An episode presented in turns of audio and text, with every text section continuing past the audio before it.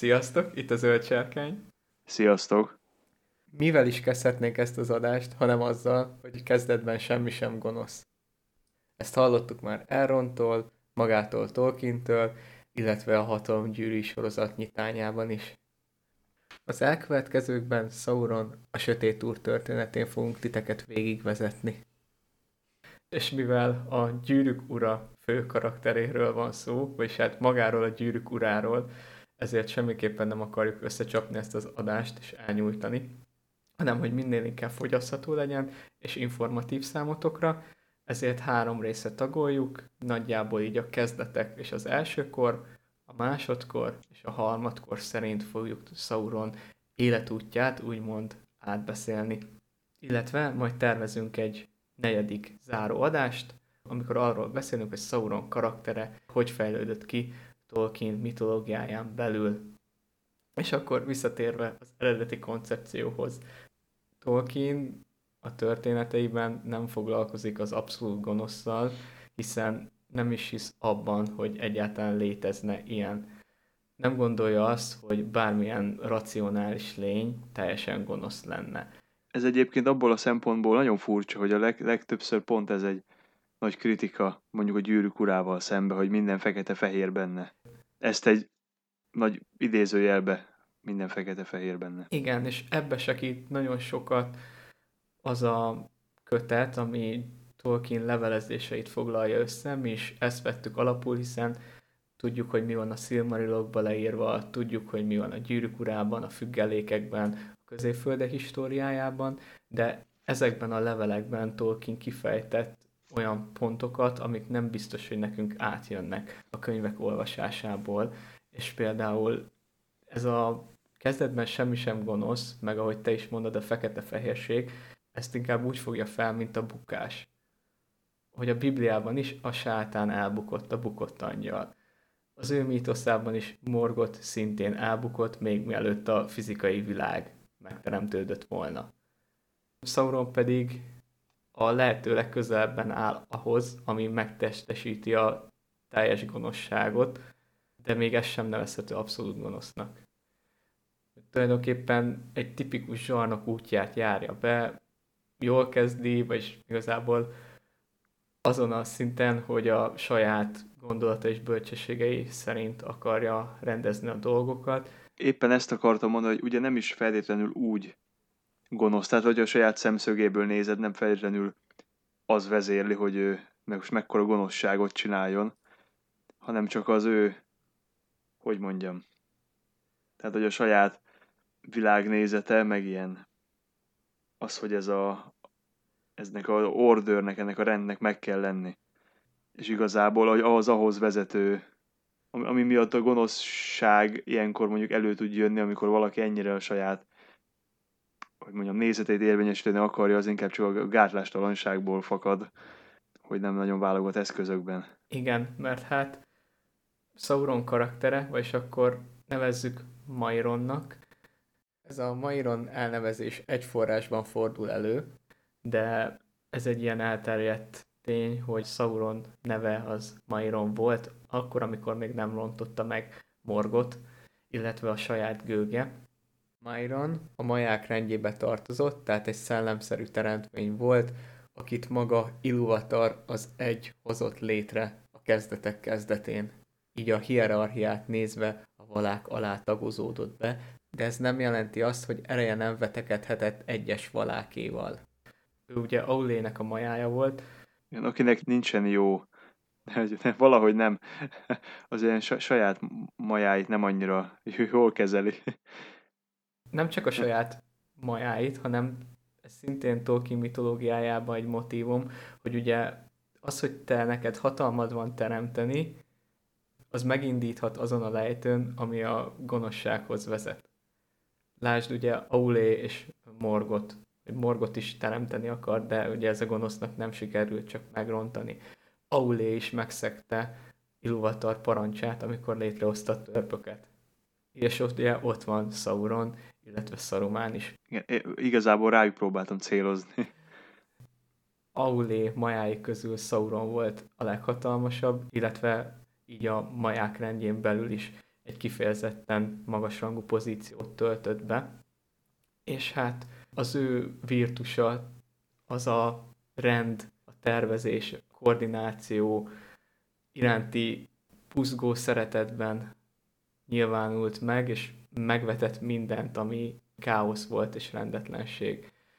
Ez a megszállottság vezetett a bukásához is, hiszen ez a folyamatos törekvés a rendre, ez valahogy felülírta azt a szeretetet és gondoskodást, amit Arda érző, intelligens lényei iránt kellett volna éreznie. Ez a rend és a tökéletesség vált az ő személyes küldetésévé, amit mindenképpen el akart érni. Ezért fordult végül Márkorhoz, mert ő benne látta azt az erőt, amivel ezeket a célokat a lehető leghamarabb el tudja érni. És ugye itt van egy kis különbség Melkor és Sauron közt, hogy míg Melkor az meg akarta rontani és adott esetben elpusztítani a világot, Sauron addig uralni szerette volna. Igen, és, és úgy a többek között arra irányítani ezáltal azokat, akiken, akiknek az elméjét uralja, hogy az ő saját előnyükre váljon ez az egész, legalábbis az ő fejében. Tehát ebből is én úgy éreztem, tehát, hogy a szándék alapvetően nem feltétlenül volt rossz, az, hogy erről azok, akiknek ezt el kellett volna szenvedni, azok mit gondolnak, az már kevésbé volt érdekes. Hát majd ezt a másodkorban láthatjuk igazán kibontva, amikor a világ királyával nevezi magát, de ez majd a következő adásnak a témája, meg akkor gondolom ott is vissza fogunk majd rátérni. De akkor kezdjük kronológiai sorrendbe, így, hogy az alapmotívumokat tisztáztuk mégpedig azzal, hogy Sauron akkor végül is elköteleződik Melkor tervei és oldala mellett. Egy volt azon maják közül, akik alászálltak Ardára, és több forrás létezik, hogy pontosan mikor sikerült Morgotnak megfertőznie, hogy már Ardára szállás előtt, vagy utána, nem, nem tudom pontosan, hogy, hogy mikor volt ez a fordulópont vagy hogy egyáltalán ez le lett ütve pontosan, hogy mikor volt? Szerintem ez nem olyan lényeges pont. Mert igazából nem befolyásol semmit most ebből, ebből a szempontból, előtte vagy utána. Az a lényeg, hogy mikor a valák megérkeztek Ardára, akkor Almaren szigetén alakították ki az ilyen kis birodalmukat, és ekkor már Sauron, vagyis Mairon Morgot szolgálatában állt, de titokban titokban kémkedett Morgotnak, és kiadta a valák titkait. Hát ez is közrejátszott ahhoz, hogy Morgotnak sikerül elpusztítani a két lámpást, és ezzel pedig a valáknak Valinorba kellett menniük, vagy hát megteremtették Valinor áldott birodalmát. Még ekkor sem terült fény Sauron áldurására, hanem amikor Melkor felhúzza két északi erődítményét, Utumnót és Angbandot, akkor Sauron fogta magát, elhagyta Valinort. És ő lenne Angban parancs, parancsnoka. Akkor már nyíltan is Melkor oldalán jelent meg. Az ő oldalán is küzdött az erők háborújában, mikor is a valák Melkor ellen vonultak, de együttes erővel sem vették fel a versenyt a valák hatalmával, akik elpusztították Angmandot, földig rombolták Utumnót, és fogságba ejtették Mákort, akit egyből ezzel a lendülettel Valinorba is hurcoltak, és három valinori korszakon keresztül láncra verve tartottak. Ugyanakkor nem kutattak át minden tárnát, és Sauron... Érdekes, hogy ő az ilyen nagy vereségek után mindig eltűnik. hogy valahogy úgy mindig, hát kis vissza valami hátsó ajtón, vagy valahogy mindig elintézi, hogy neki ne legyen túl nagy baja. Figyelj, ő egy túlélő volt. Ravasz. Ravasz. Az a lényeg, hogy itt is sikerült a terve, és itt valósult meg ez az elbújdosás első alkalommal, és egészen addig, amíg Melkor Valinorban töltötte a fogságát, Sauron itt kivárt és tervezett. És ahogy Melkorból Morgot lett, úgy lett Maironból Sauron, ami Elda nyelven azt jelenti, hogy írtózott, vagy valami ilyesmi. Valamint Gordhaur, ami Sinda nyelven van, és ez meg ilyen retteget utálatosság, Kegyetlen. valami ilyesmit. Én próbáltam angolról lefordítani, hát ha valami stilisztikai dolgot kiküszöbölök ezzel, de talán a jelentéseknek az értelme az, az, az érthető, hogy ilyen minden esetre semmiféleképp sem pozitív. Hát aztán meg rengeteg néven nevezi magát Sauron, illetve Középfölde és Arda teremtményei, a fekete kéz, a sötét úr, az ellenség, a sötét erő. Hát de ez már úgy a idők folyamán, ahogy rakódik rá. Igen, hát mint egy rendes mítoszban. Mindig attól függően is milyen titulus töltött éppen be. Így van, így van. De hát akkor haladva tovább a történetben, Morgot aztán, mint tudjuk, megszakik, Valinorból megszerzi magának a Silmarilokat, és kitör az ékszerekért folytatott háború, amiben Sauron, mint Mákor egyik leghatalmasabb parancsnoka, hát azért elég fontos szerepet töltött be. Igen, hiszen miután az emberek felébredtek, Morgot elég jelentős időt töltött házon kívül. Ebben az időben Sauron volt a, ő volt, a, ő volt az otthoni helytartó, vagy valami, aki az ő helyében tudta vezetni a, a seregeket, meg a tündék elleni háborút. Régens uralkodó. Régens. Igen, mert hát Morgot el volt foglalva azzal, hogy megfertőzze Ilúvatar ö, második gyermekeit, és tulajdonképpen így a Beleriandi háborúk során, ami említendő, az talán a Dagor Bragolach után, miután már Fingolfin elesett, Sauron támadást indít Orodred erődje ellen. Ez a Minas Tirith, de nem összekeverendő, ezt mindig hangsúlyozok, hogy nem összekeverendő a másik Minas Tirith szel, mert Ez volt az első, az eredeti. igen, ez csak annyit jelent. De gyakorlatilag ez is egy, egy fehér torony volt. Igen, ez egy őrtorony, Tower of Guard angolul.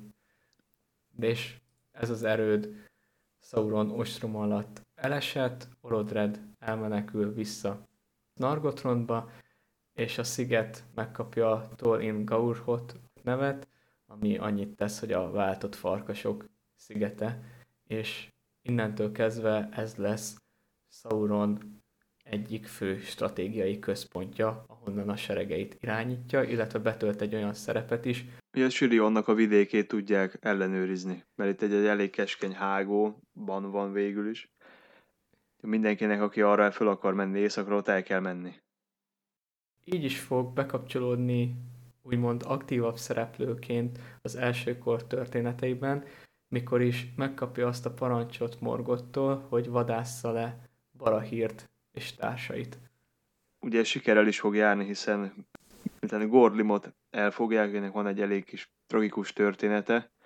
Ő elárulja a Barahiréknak a hollétét, mivel Sauron megígéri neki, hogy a feleségét újra láthatja. Itt, hogy mondjam, ez egy, nem, nem egy túl, túl szép átverésbe torkollik, miután is egyrészt miután Gorlim elárulta neki a helyzetét, utána megmondja neki, hogy a felesége halott, és aztán megöli őt is.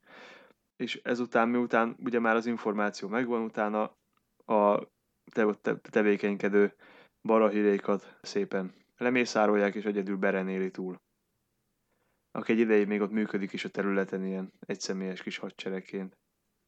Ez a Gorlimos történet, ez igazából azért fontos, mert ez mutat rá Sauron erejére és hatalmában, hisz ahogy a Silmarilokban van írva, Sauron félelmetes erejű varázsló volt, árnyak és fantomok ura, bölcsességében mocskos, erejében kegyetlen, aki mindent megrontott, amihez csak ért. Mindent eltorzított, amit csak uralt. És ő volt az ura a vérfarkasoknak, ő értett a legjobban a kínzáshoz. És hát ez a fantomokkal való operálás jelent meg Gorlimnak a történetében, amikor is átverte, és ezzel rábírta arra, hogy elárulja társait, illetve a vérfarkasos dolog is majd Belen és Lúthien történetében kerül kibontásra, hisz tulajdonképpen azzal, hogy nem sikerült elfognia Berent, egy végzetes hibát követ el, ami nem csak egy Silmarilba került Morgotnak, hanem mert Sauront is hát megalázza és megszégyeníti egy kutya. Hát azért ez nem akármilyen kutya.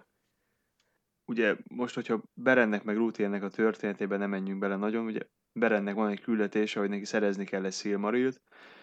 Ha amihez... esetleg kíváncsiak vagytok rá, akkor erről már készült egy adásunk. Úgyhogy most a promót lezárom, és vissza is adom a szót. Ennek a során Beren, Finrod, meg még egy csapat tünde orkoknak álcázva haladnak a Sirionnak a völgyébe, ahol viszont az összes ilyen csapatnak jelentést kéne tennie Sauronnak, hogy mi áratban vannak, viszont mivel ezt ők nem teszik meg, ezért elfogják, beviszik őket, ahol is van egy ilyen elég híres, meg szerintem nem tudom, nekem az egyik ilyen kedvenc ilyen kis képem, amikor Finrod dalban csatázik Sauronnal, amit végül elveszít, hát így a ork áruha le is hullik róluk, aztán újfent visszakerülnek a börtönbe, ahol Finrod az életét veszti, ezután érkezik meg Lúthien Juannal, hát gyakorlatilag mindenkit elintéznek a szépen sorjába. Sauron ebbe a mágikus dalba, ahogy Tolkiennél láthatjuk, a daloknak nagyon nagy szerepük van. Más kérdés, hogy hogy képzeljük el. Ugye ebben a küzdelemben Sauron végül is úgy kerekedik Finrod fölé, hogy megemlíti a testvérmészállást, a hajóknak az elégetését, miután Felnorék Belnian partjaihoz értek, tehát minden olyat, amit a tündefaj szégyel, illetve szégyelnie kellene és végül ezeknek az szavaknak az erejével legyőzi Finrodot, és társaival együtt leveti őket a börtönbe, ugyanis Sauron arra nem jött rá, hogy ők pontosan kik, amik azért elég érdekes gondolat. Azt hinni az ember, hogy a Noldák egyik hercegét felismeri, Finarfin házának a Beleriandi fejét, de hát nem így történt. És pontosan ezért farkast küld foglyokra, aki random mindig elragad egyet-egyet. Az utolsó páros, aki marad, az Finrod és Beren, és amikor a farkas Berenre akarja vetni magát, akkor így veszti életét Finrod, hogy elszakítja a láncait és megküzd a bestiával, megmentve Berent.